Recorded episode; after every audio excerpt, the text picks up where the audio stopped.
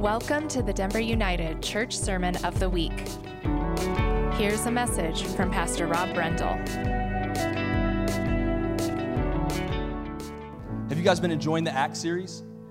Yeah, so we're going to continue that today. And I just want to read a few verses from Acts chapter number 13, verses 1 through 4.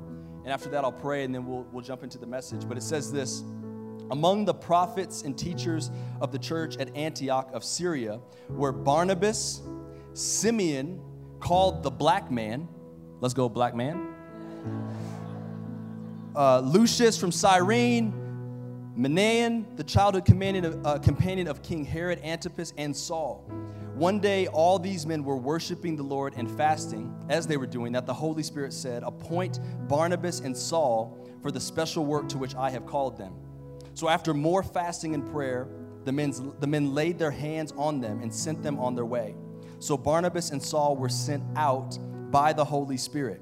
They went down to the seaport of Seleucia and then sailed for the island of Cyprus. God, I just, I know it's not an accident that we ended up here today. God, you want to speak to us and, and give us something specific from your word. So, Lord, over these next few minutes, we just don't need another, another talk, another sermon, another motivational speech. God, we need to hear from you. So, God, we open up our hearts. Our expectation is high that you're going to speak something to us today that is going to change our life forever. So, Lord, uh, would you do that? We pray this in Jesus' name. Amen. All right, tis the season of announcements, and that's because there's so many things going on. It always happens around this time every year. Want to just add a, a couple of underscores. One, this is the last drop dead final weekend today and then tomorrow for registering for our USM United students uh, fall retreat. This is the biggest thing we do all year. United students is at an all time high of momentum and work God's doing. Students, this will be our biggest retreat yet and there's a couple more spots. We want to make it possible for every student in our church or in our sphere of influence to go. So, two things. First, if you have a, a student, you're new to the church, you're visiting, you have a grandchild or a neighbor or somebody you think that um, you'd like to see go. We'd love to have them. As Pastor Logan has said, a youth retreat over a weekend is worth like six months of coming to weekly youth group meetings. Um, just so powerful for connecting with other students and with God. They come away in close relationships. Can't recommend that highly enough. Secondly, we have between our partner community of South High School, where as God's opened doors for Pastor Logan to be a part of the ministry of Young Life there, and we're hosting their ministry here at the church during the week, um, we have the opportunity to bring several students from South High School and some in our own church family, deserving kids that love God and come from underprivileged, at least economically underprivileged homes, or maybe just um, homes that have plenty of privilege, but for whom uh, the, the cost of $200 a student is just a bridge too far right now. And we want to make it possible for every student to go um, in, our, in our church family, bottom line. So, what we've done every year for years, uh, what you all have done, and so I'm just sort of announcing what has come out of your impetus over the years, is to scholarship or partially scholarship some students. Maybe your kids are grown or you, you aren't going to have kids or whatever. Uh, or maybe you do have kids and they're going and you just have extra discretionary income. If you would like to make it possible or help make it possible for a student um, to go, we want every kid. Um, to be able to do that. Then we'd love for you to do that. It's simple. Just go in the normal giving, online giving portal, and then you can select um, fall retreat. And uh, anyone uh, who you'd like to know about or you'd like to register for the retreat, just go to our website, denverunited.com. It'll pop up right there. Can't miss it. And we'd love to have your kids.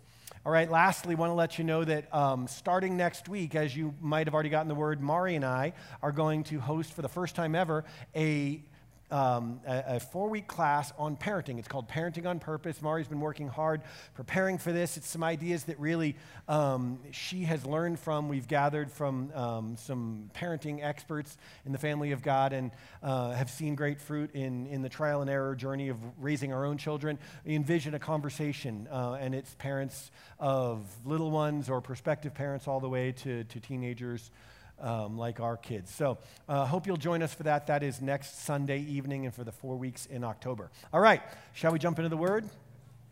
Father, in the name of Jesus, thanks for your word. Thanks for the life, power, truth, hope, and transformation that we find in it. We invite you to take it from words on a page to your life in our heart. And we give it our focus now, and this is our worship.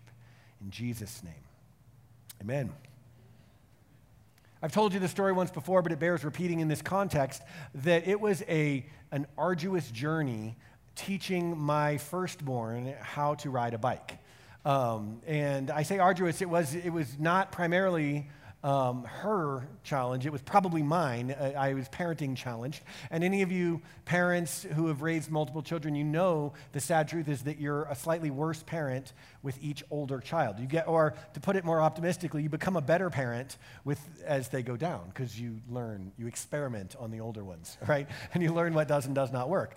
Well, when you couple that with the I- intrinsic caution and and reason um, of a firstborn, you had a perfect storm of riding, learning to ride a bike challenge. And so I, um, I thought that I could explain her into riding a bike. But what I discovered is my smart, smarty pants child, who's now a smarty pants young adult who's home from college, so glad you're here, Elle, uh, for the weekend she, um, her understanding, her intuitive understanding of physics sort of bested my ability to explain it. She'd be like, Dad, um, what she would, would, was giving me a working explanation of was gravity and that it happens and that standing up on two wheels is not likely or possible.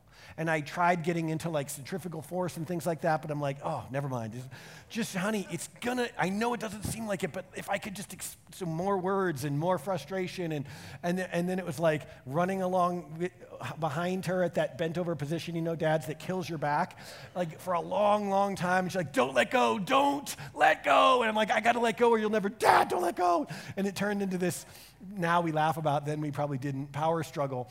Um, and what I realized is that I was trying to teach her something that can't be exactly taught. Not that way, right? I was trying to um,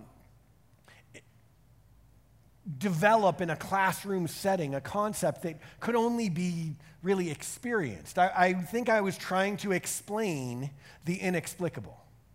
And maybe that was the problem. That's our subject for this morning not riding a bike, but the inexplicable. The passage Pastor George just read for us, Pastor George just read for us, is the, the beginning of Acts chapter 13 and a hinge in this narrative account of the book of Acts through which we're studying this month, where we're about to see the missionary journey of Paul, uh, the first one, begin. And thus began the church of which we are a part. So we're here in large part thanks to God's work through Paul and his obedience to going out and spreading the gospel.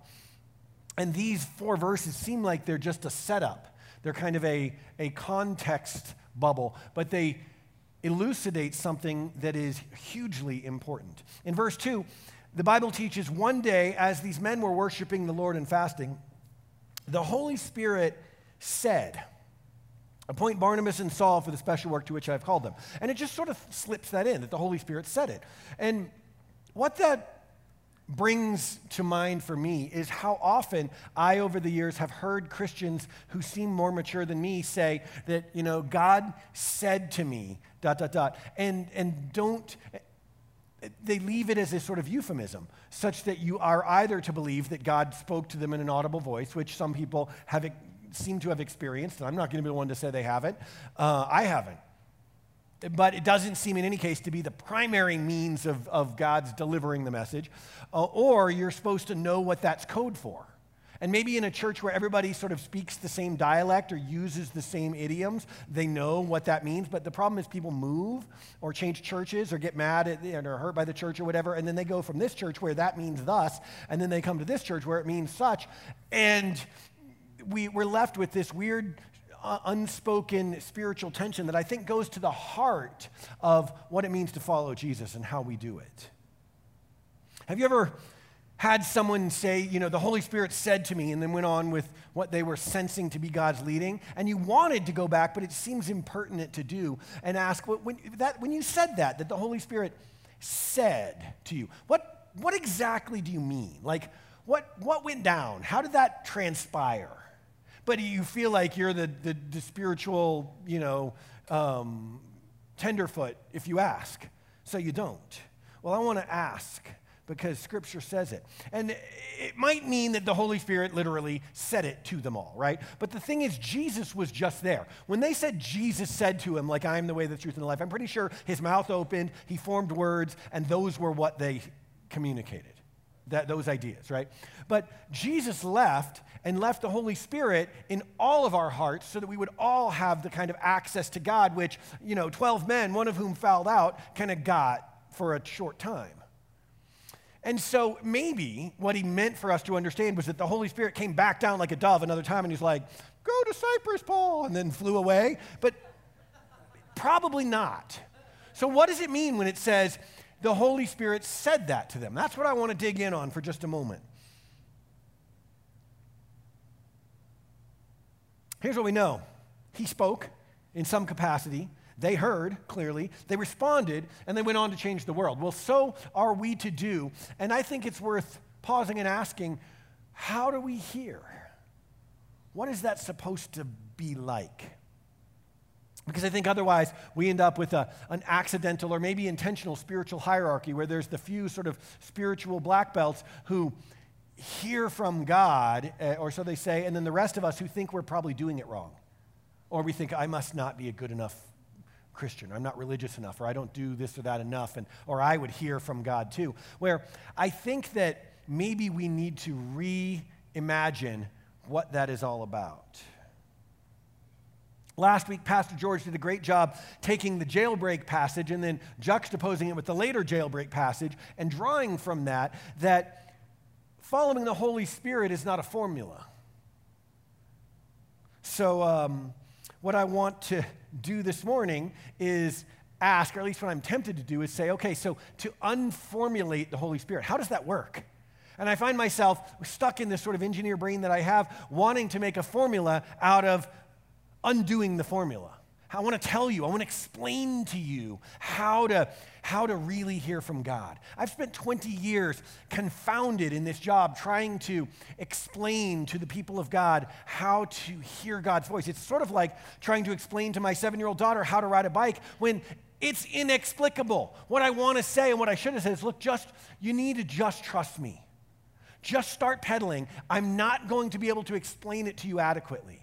There's not an, an, intellectual plane you're going to ascend to. There's not a switch that's going to flip and all of a sudden you're going to know how to ride a bike. Yet I have never met an adult who got into adulthood and was like, I just can't ride a bike. I tried, but I couldn't figure it out. Everybody who tries rides. It's going to happen for you too. You're going to figure it out. You just have to do. But part of it was that I tried to keep on explaining. And so for 20 years in pastoral ministry, I've tried to keep on explaining if I could just break it down for you a little more.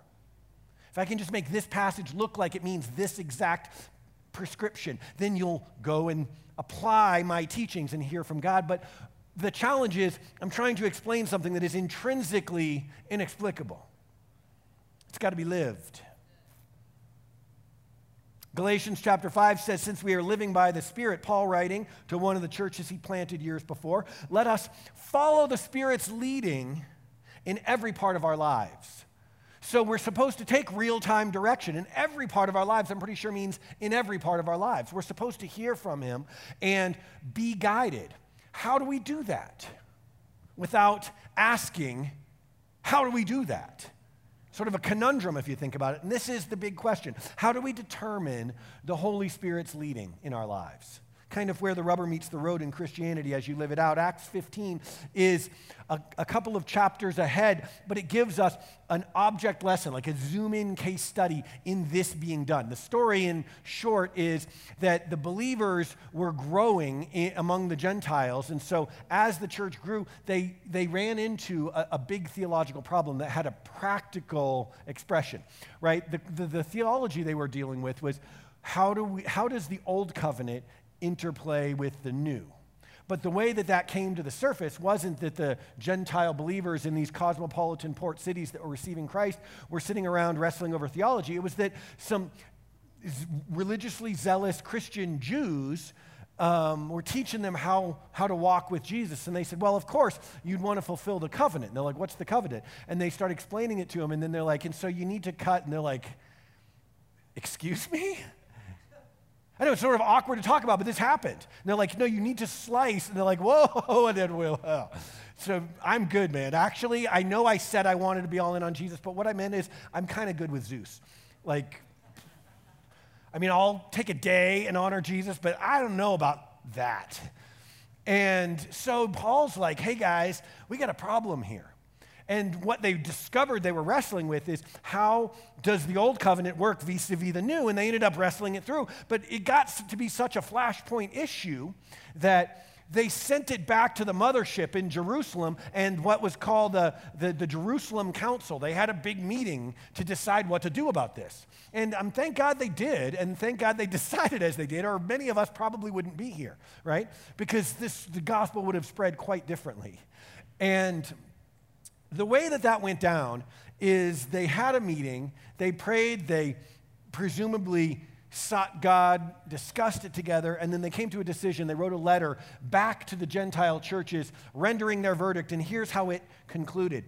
In verse 28, it has seemed good to the Holy Spirit and to us to lay on you no greater burden than these requirements. And it spelled it out, and it was like they're listening with bated breath, the Gentiles, as it's being read, and they're like, okay, I'm good with not drinking blood, but oh, whew, okay, we're back in, guys. We're good. that verb seemed good it seemed good to the Holy Spirit and to us. It's actually used four times in this one story in Acts chapter 15. They said, It seemed good to us. It seemed to us that this is how we should proceed. That verb comes from the Greek word dokeo, which literally means as a verb to think, imagine, consider, or appear. But it's used dozens of times in the New Testament um, idiomatically. So it's used in a turn of phrase, such as is the case here in Acts 15. And typically, that um, the compound expression means or communicates that this phrase expresses the subjective mental estimate or opinion formed by man considering, considering or concerning a matter. The subjective opinion or conclusion formed by people over a matter. Subjective means not objective, not black and white, heaven or hell, right or wrong, but just what, what to them seemed best. They said four times in Acts 15, it seemed, it dokeoed us. It seemed to us that this, in our subjective conclusion, was the best way. And then they summarize by saying it seemed good to the Holy Spirit and to us. We, we concluded, we, we're pretty sure that the Holy Spirit thought this, had this mind of this matter. This verb reappears in 1 Corinthians 7 when the Apostle Paul is advising one of his church plans on a matter of divorce and remarriage and, and singleness. And in 1 Corinthians 7, he says, In my opinion, it would be better for her to stay single. And I think I'm giving you counsel from God's Spirit when I say this. Any guesses as to the root word that is here translated idiomatically, in my opinion? It's the same word, dokeo. It seems to me, and I'm pretty sure that's the Holy Spirit's leading, right? That's the way the doctrine of the New Testament church was formed. And what God does is gives us a backstage pass, a glimpse behind the curtain of how hearing from the Holy Spirit regularly seems to work. The bottom line up front is this following the Holy Spirit is imprecise on purpose. It's imprecise on purpose because God set it up that way. When a loving Father who created all that we know, created humans in his image, invited us to a personal relationship with him, came to earth, died on a cross so we could be restored to that relationship, and left himself in the form of the Holy Spirit as a direct line to heaven, would that God go all that way and then stop just short of making the way we interact with him exactly precise? By accident? Would he be like, oh, I just ran out of time, or I lost interest, or like the Andromeda galaxy needed me, so I'll leave you guys to figure out the last bit yourself? Is that God? Is that a good father? The only way it makes sense for God to have set it up that way is that He did so on purpose. So the question is why? Why would He make hearing from the Holy Spirit imprecise? Well, first, it is an organic process because the Holy Spirit is not a guidance dispenser. He's not a machine. He's not a GPS or any other S. He's not a system.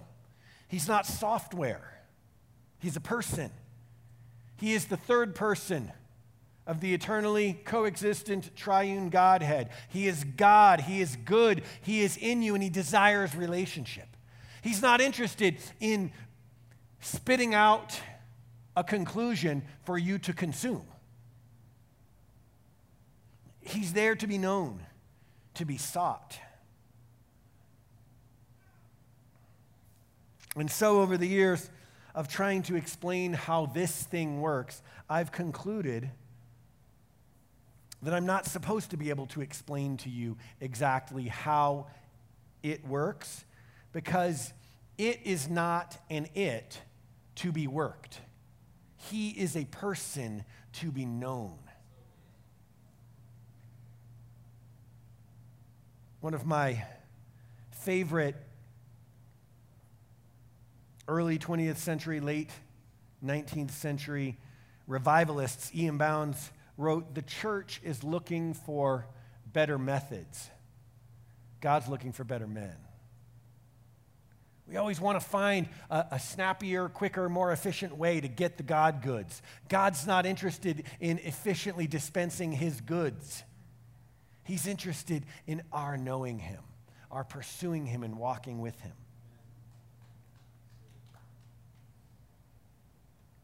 2 Corinthians 5 says, He who has prepared us for this very thing is God, who has given us the Spirit as a guarantee. We looked at this two weeks ago.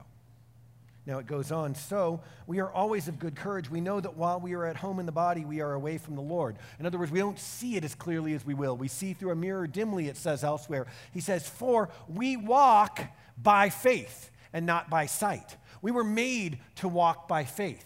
This is how God set it up. And I think sometimes we think of faith as the elementary stuff and sight is the fruit of maturity. When I grow up enough, I'll see clearly. I won't have to have faith. Like the reward of faith is sight. But you know how it really works? The reward of faith is you get asked to have more faith, bigger faith, and you get more faith to live it out.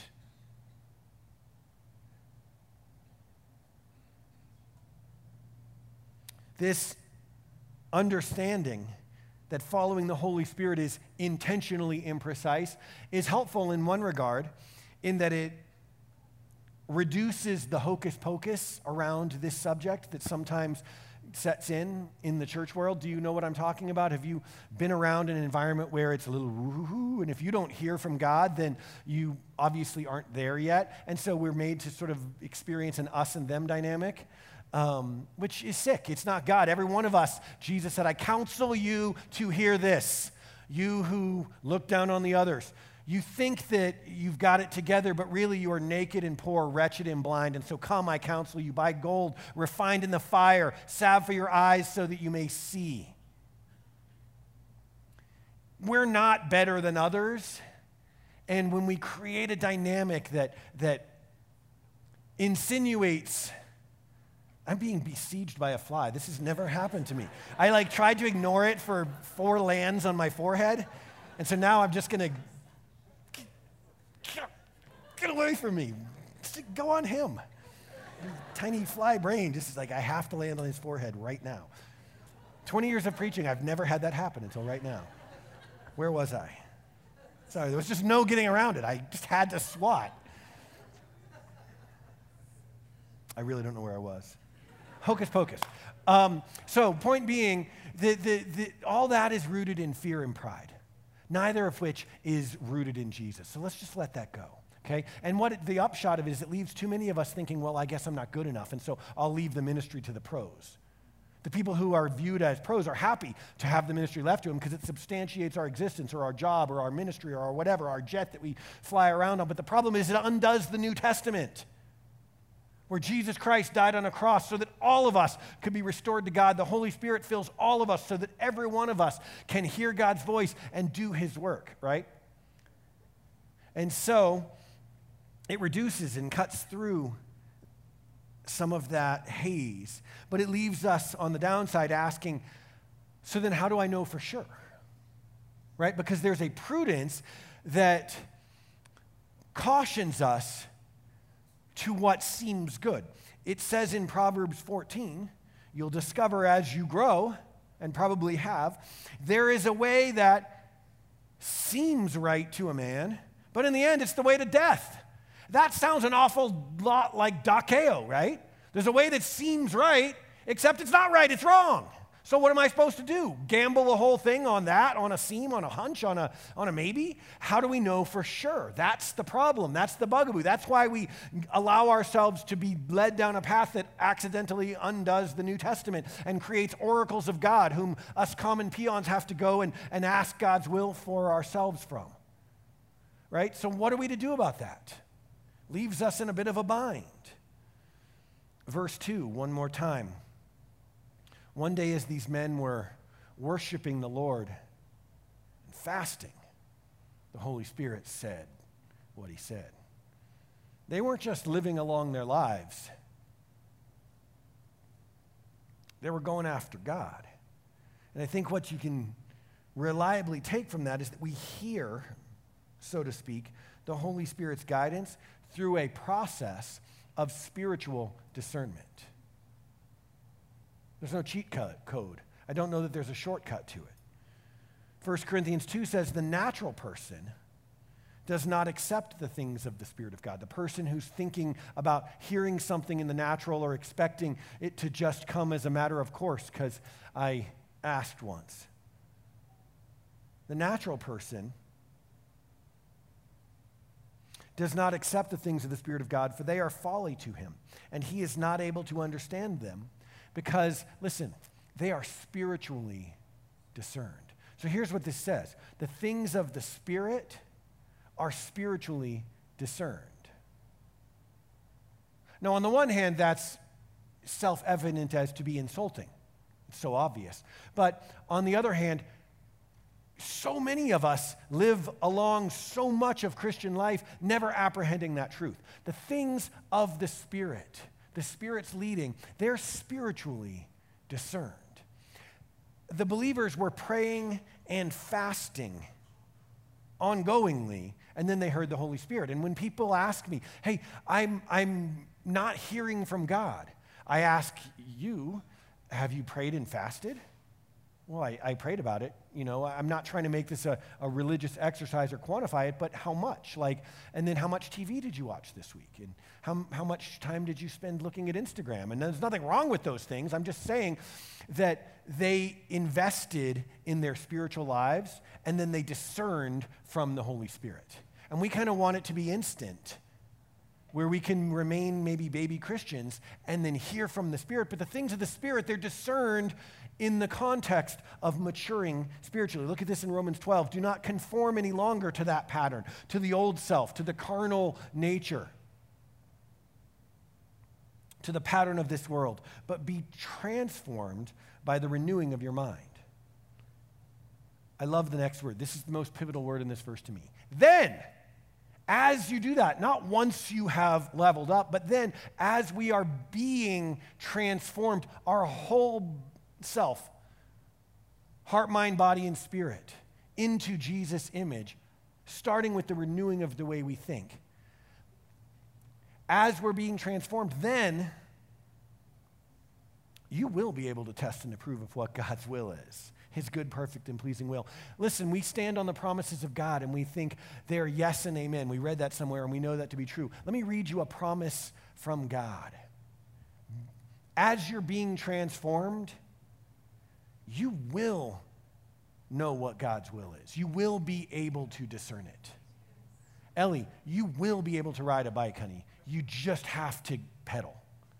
Like, as you seek Him, you will be able to discern His will.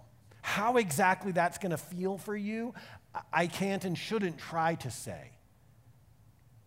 I'm hesitant to say how it works for me because I don't think any of us does well trying to recreate someone else's experience with God. Um, but you will be able to know what God's will is. Verse 2 One day, as these men were worshiping the Lord and fasting. And these men weren't just Paul and Barnabas, the ones who got the, the direction from heaven to go and take Cyprus for Jesus. these men were a, a group whom we learn a little more about.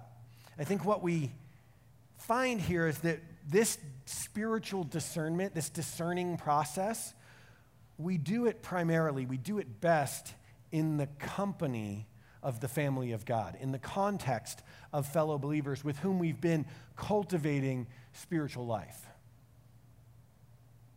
The backdrop of this shared work of discernment that we get a glimpse of here at such a prescient moment in Acts 13 is months and years of intentionally, sacrificially doing life together. You see the seedbeds of it in Acts chapter 2. Remember, after the day of Pentecost, the church explodes all these believers from all over the world together in this wild, diverse family. And it says they worshiped together at the temple each day, they met in homes for the Lord's Supper. They shared their meals with great joy and generosity. They did life together. And in Acts 4, a couple chapters later, they had a prayer meeting. And after the prayer, the place shook and they were all filled with the Holy Spirit. You're like, but they were already filled with the Holy Spirit on the day of Pentecost. Right. And they sought God and they got filled up some more. That's why Jesus said, God gives the Spirit without limit. That's why he said, keep on asking. Remember two weeks ago? And you will receive, and you'll keep on receiving. Does it make any sense for Jesus to say, keep on asking for something that you get once? Why would he say that? But see, they prayed, they bonded together, they sought God, and they were filled with the Holy Spirit. And then they preached the word of God with boldness. And all the believers were united in heart and mind. This is the context in which this discerning of what the Holy Spirit said in verse 13 happened. There's no shortcut, there's no cheat code. It is an intrinsically subjective process, a dokeo sort of process. And so, because of that, the value is huge of having mature believers around us. Sometimes that's those whom God has placed in delegated authority in our lives. Not that they are the ones to decide or primarily to hear, but to help us discern, understand what impulses are from God and what may not be. Or the counsel of wise, mature believers, those whom we've surrounded ourselves with, whom we trust, because they walk with the Lord and evidence fruit of His Spirit right? And they're not going to tell you in mature Christian life, thus saith the Lord, you should do this or you shouldn't do that. The Holy Spirit presumably gave Paul, Barnabas, maybe one of the prophets, an idea. They, though, resonated with it and then brought it to the council. And the council helped them figure out is this God? Is this me? Is this zeal? Is this a weird dream? What is this? right? Like, that often works out in our lives by helping one another remember that God won't speak to us through His Spirit to do something opposite of what He has already spoken to us through His Word. Right? Aren't you glad to have wise, mature believers around to say, hey, it may feel like, I, I hear that you're saying God's speaking to you to leave your spouse and, and have an affair. But let me tell you something that's not God speaking to you because the Word of God has already rendered judgment on that. Now, I'm not saying that he or she didn't do something wrong and that you're not feeling that. I'm simply saying that is not, nor will that ever be God. And see, the counsel of the family of God helps us find wisdom in our zeal, helps us remember the boundaries that are placed by the Word of God, and confirm and affirm what God is speaking in our hearts. It's like what my dad always used to say measure twice and cut once. Among the prophets, verse 1, and the teachers of the church at Antioch were Barnabas, who we know from the preceding chapter was a good man and full of the Holy Spirit. He's the encourager, he's the steady guy, the glue guy on the team. And then you've got Simeon, called the black man, presumably because he was a black man. I, mean, I don't know what else they'd call him that. Lucius, I just lost it. Where is it? Lucius, who's from Cyrene, which is in northern Africa, like Libya and Morocco. Very, very different culture than um, middle and sub Saharan Africa, where people were um, and are black, right? The northern Africans, different complexion, completely different culture. I mean, think about like Casablanca and Morocco.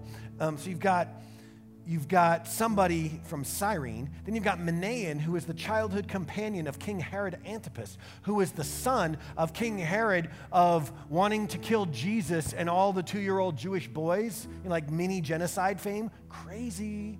This guy grew up in his household. So not only is he used to wealth and privilege, but he's also used to, I don't know, psychosis so he had to sort that out. And then you've got Paul, who was Saul, who was like this Jewish scholar who was so right he was wrong in persecuting Christians. And they're all together following Jesus. And in this diverse company, I think the discernment of the Holy Spirit's leading was especially prevalent.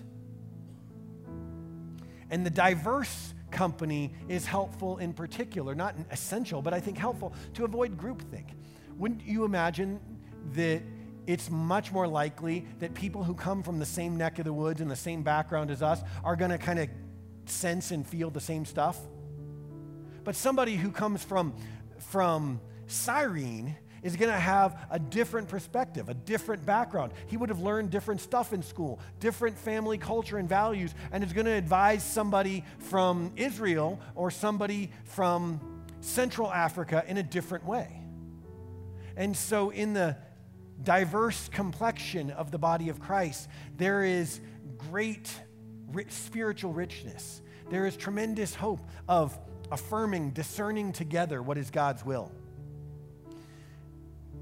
We have to be careful, just as a, as a word of caution, in understanding that discernment happens best in the context, in the company of the family of believers, that it is not the family of believers' job to hear God's will for you.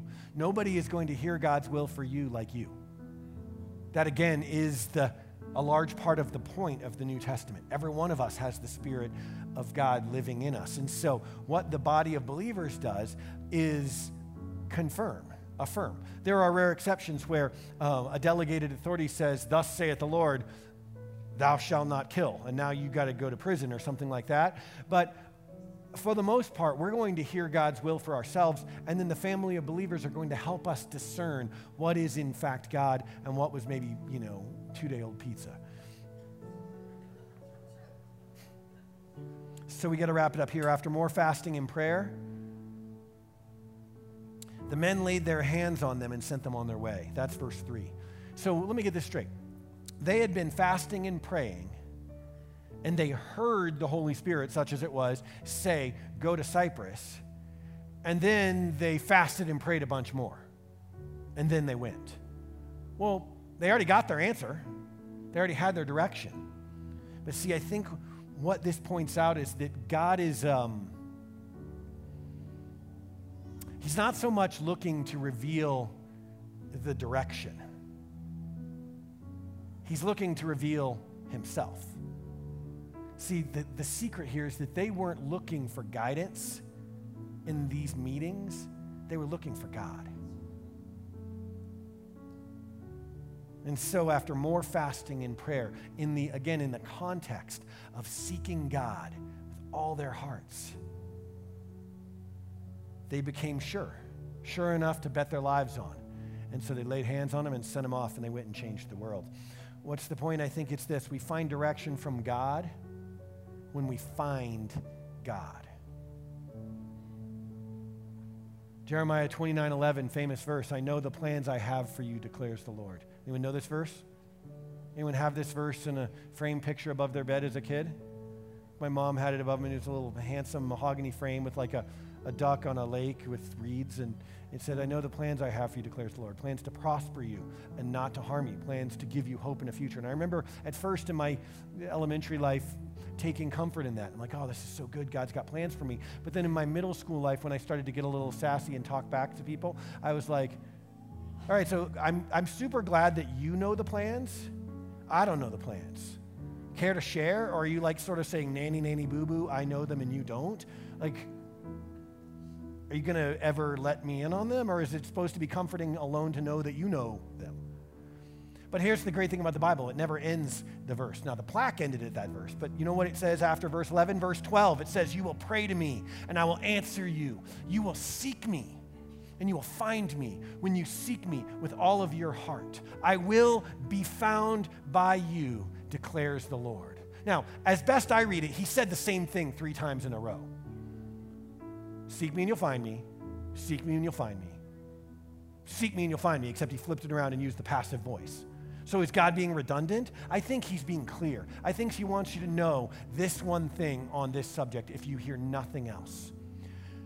You will find me when you seek me with all of your heart. Now, no promises what happens when you seek me with half your heart. People do that every day. Maybe you do, maybe you don't, but you will find me. And then he goes on to declare it. It's not like, it doesn't say, I'll be found by you, attests the Lord, asserts the Lord, states the Lord. He declares it. He gets a little crazy. He wants to make sure that you don't miss this. It's like he does something impertinent, like stands up on a chair and he declares it, and you're like, You're God, you're being a little untoward.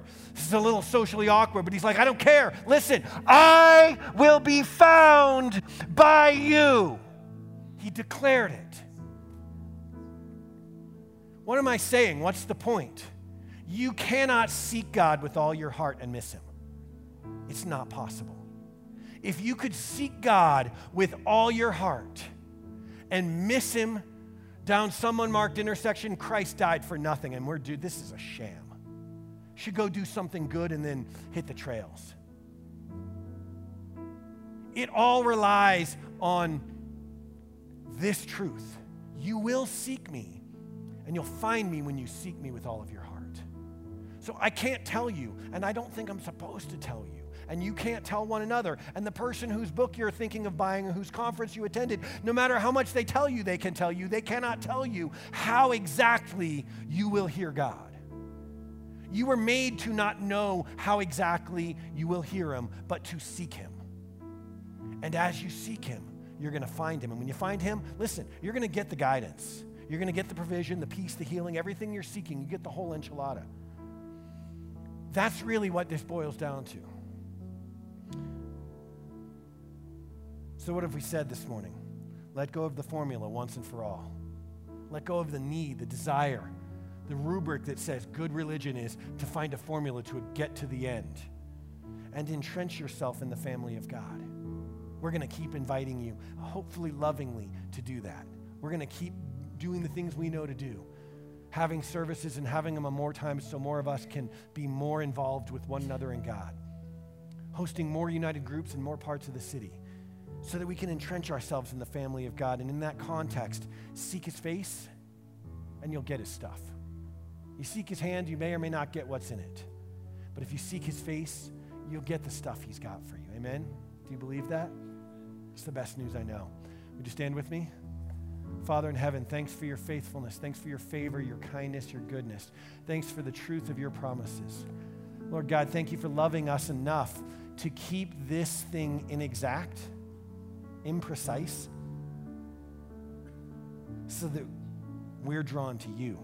What we think we want is the stuff you have for us, what our hearts are made to want, what we want deep down, what we authentically hunger for and thirst for is you. Our hearts were made for you, and they will be restless until they find rest in you. So, would you draw us close? Would you teach us to seek you? Would you reveal yourself as we do and draw us closer in? And as we do, we trust you to teach us how to hear your voice, how to keep in step with the Holy Spirit. Lord, we know that you wouldn't ask us, instruct us to do something that was a, a crapshoot, that we had no real hope of doing on a consistent basis. And so we trust you. We look to you. It's in Jesus' name we pray. Amen. Amen. Love you all. We hope you've been encouraged and inspired. For more information or to submit a prayer request, please go to denverunited.com.